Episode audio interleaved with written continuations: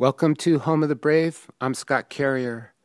I'd like to apologize for being so slow producing a new story, or at least an update about what I'm working on.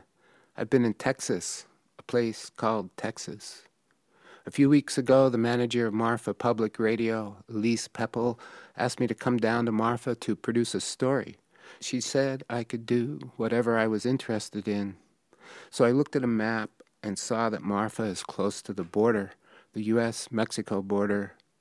All the way across the southern edge of Texas, the border is a river, the Rio Grande. Part of the river, where it takes a big bend to the north, is Big Bend National Park, also just south of Marfa. I looked at the map and wondered what people down there think about Trump's plan to build a wall along the river and through a national park. So I drove down and spent six or seven days talking to people on both sides of the river about the wall. Now I'm back in Salt Lake City working on the story, but it's not done yet, and I wanted to tell you at least what I'm working on. This is what it sounds like along the Rio Grande at night in Big Bend National Park, a place so remote jet planes don't even fly over it. Down there, you can see every star. And in case you're wondering, the Milky Way hasn't gone away. I saw it every night camping out, usually in the Cottonwood campground downstream from where the river runs through a very high and narrow canyon named after Santa Elena, the Roman Emperor Constantine's mother, who found the cross upon which Jesus died. She saw where it was in a dream. Along this stretch of river, there are no biting bugs or scorpions. In the morning, I'd go for a walk with my dog, looking across the desert floor to treeless mountains 40 to 80 miles in the distance in every direction. The Rio Grande snaking through the center of things, more a connection than a division. But the Chihuahuan Desert while it may be beautiful to look at from a distance, is actually quite brutal and mean close up and personal. It was hard for me to walk 50 yards without being stabbed by a plant, prickly pear cactus, yucca, ocotillo, which is this horrible plant that grows long spears studded with spikes along the shaft. And by noon, the temperature, even in March, was a 100 degrees. Someone who comes into the United States illegally by crossing the Rio Grande in the Big Bend sector still has to walk 60 to 80 miles north across this desert to get beyond the checkpoints of the Border Patrol, walking at night, getting stabbed by the plants, carrying water and food, running out of water and food, getting lost. I know a former marijuana smuggler who did it on horseback in seven days, traveling at night and said it was ridiculously difficult. For someone on foot, it seems impossible, and yet some do make it across this way, a few. I bet more die trying, but there's no way to know how many bodies there are out there or along the 2,000 miles of border just like it.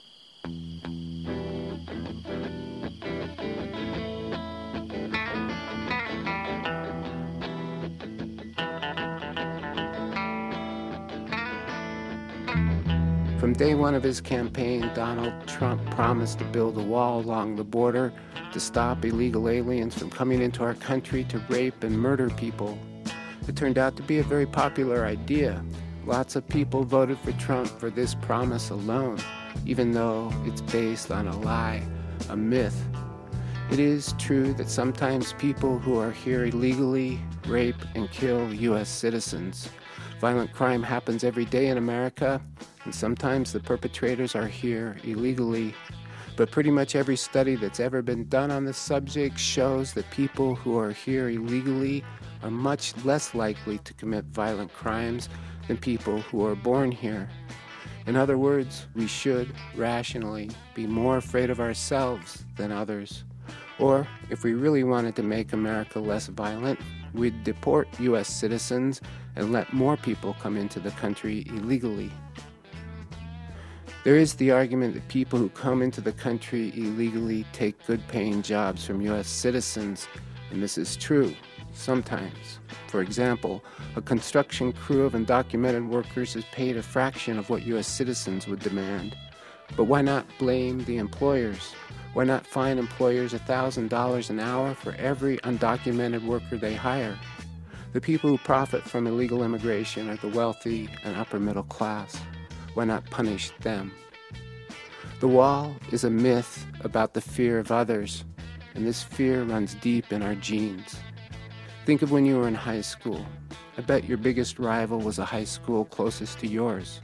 When I was in school, we were the Rams, and the people at the school two miles down the road were the Panthers. And we were sure they were bad people, not to be trusted, and we might have to fight them. When actually, we were the same socially, economically, ethnically, the same kinds of kids. But they cut their hair in a slightly different style and wore their polo shirts with the collars up. We hated that. In fact, I still hate that. When I was in college, I studied anthropology and read a bunch of ethnographies, scientific descriptions of other cultures, usually hunting and gathering cultures that were disappearing.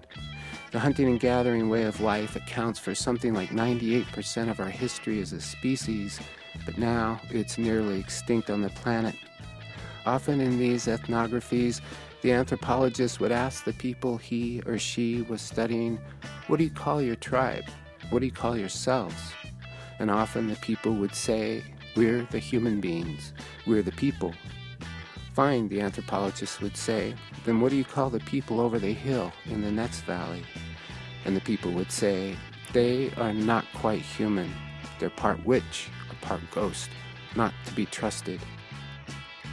Going back even deeper in our evolution, there's a video of chimpanzees along the Gombe River in Tanzania, a gang of male chimps patrolling the border of their territory. They catch an intruder and tear it limb from limb and then they eat it. The intruder was from the next band over in the jungle, a group that had recently split off from the original band, maybe part of the same family. I think the fear of others is about identity, self identity. We draw borders in order to define who we are. We're the people who live here in America. We're the good guys and they're the bad guys. This is the land of the free and home of the brave, and we're entitled to the land because God wants us to have it. He blesses our nation above all others. But in reality, we stole the land and killed the people who used to live here. In reality, we're all illegal aliens, except for the natives. Our identity as a nation is built on a lie, and maybe our own identity as individuals is also built on a lie or series of lies. Maybe deep down we don't really know who we are or why we're here, and we project this fear onto others, those bad people with the upturned collars or darker skin. Maybe our fear of others comes from our own existential dread. Or maybe I'm wrong. But this is how I'm looking at Trump's wall so far. I have a bunch of interviews with people who have other ideas and I'm working on this story, maybe two or three episodes, which I hope to have done soon. I'd like to thank the people who donated $100 or more in the past couple of months. $100 is a lot of money to give to a podcast, and I'm kind of floored every time it happens. So, here are the names of the people who put me on the floor. Thank you very much to Martha Rieger, Derek Horton, Margaret Orwig, Amanda Theobald, Michael Barnett, Jennifer Stoloff, Brando Barron, Gary Yost, Jade Whiting, Jennifer Ayala, Joseph Andrade, Frog and Toad, Bridget Kingsbury, Jeff Lorenzini, Vasily Mahescu, Robert Kirkpatrick, Susan Crozy, Cynthia Parson, Simon McPartland, Randall Sena, Eric Jorgensen, Win Cooper, Winter Goebel, Ian Wilson, Dan Sullivan, Allison Bowers, Laura Denise White, Sabarte Henryson, Susan Anthony, Jonathan Scott, David Worth, Derek Etkin, Seth Glassman, Mr. K. Anderson, R. Evolution, Ryan McDermott, Natalie Casey, Tim Berner, Ivy Cooper, Spencer Jenkins, Christopher Luciano, Rebecca Bloom, Peter Clowney, Ronald Swartz, Peter Slika, Craig Parkin, Cody Dublanica, and Aaron Krosskoff. I appreciate everybody's donation, regardless of the amount. Lots of people donate a dollar or four dollars a month, and it really adds up. I live on it, I travel on it. This morning, I was up in the foothills above the Salt Lake Valley. Lots of snow still on the mountains, the trees in the city turning green. Such a beautiful place to live. And I thought, I wouldn't be here. I don't know where I'd be if not for my listeners. I owe you a lot. Thanks to Elise Pepple and Marfa Public Radio for inviting me down to Marfa and putting me up while I was there.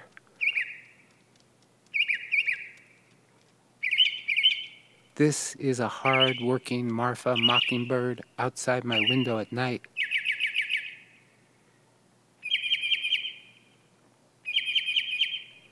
While I was there, Simone Ruby fed me breakfast at her coffee shop, Do Your Thing. Very nice place. The whole town was an excellent host. My dog wants to thank the rabbits she chased through the Marfa streets at night in vain. And I want to tell this mockingbird, you're crazy. You're a crazy bird. Check out our website, homebrave.com, for photos of the river and Big Bend National Park. And again, I'm sorry I'm so slow. Thanks for listening.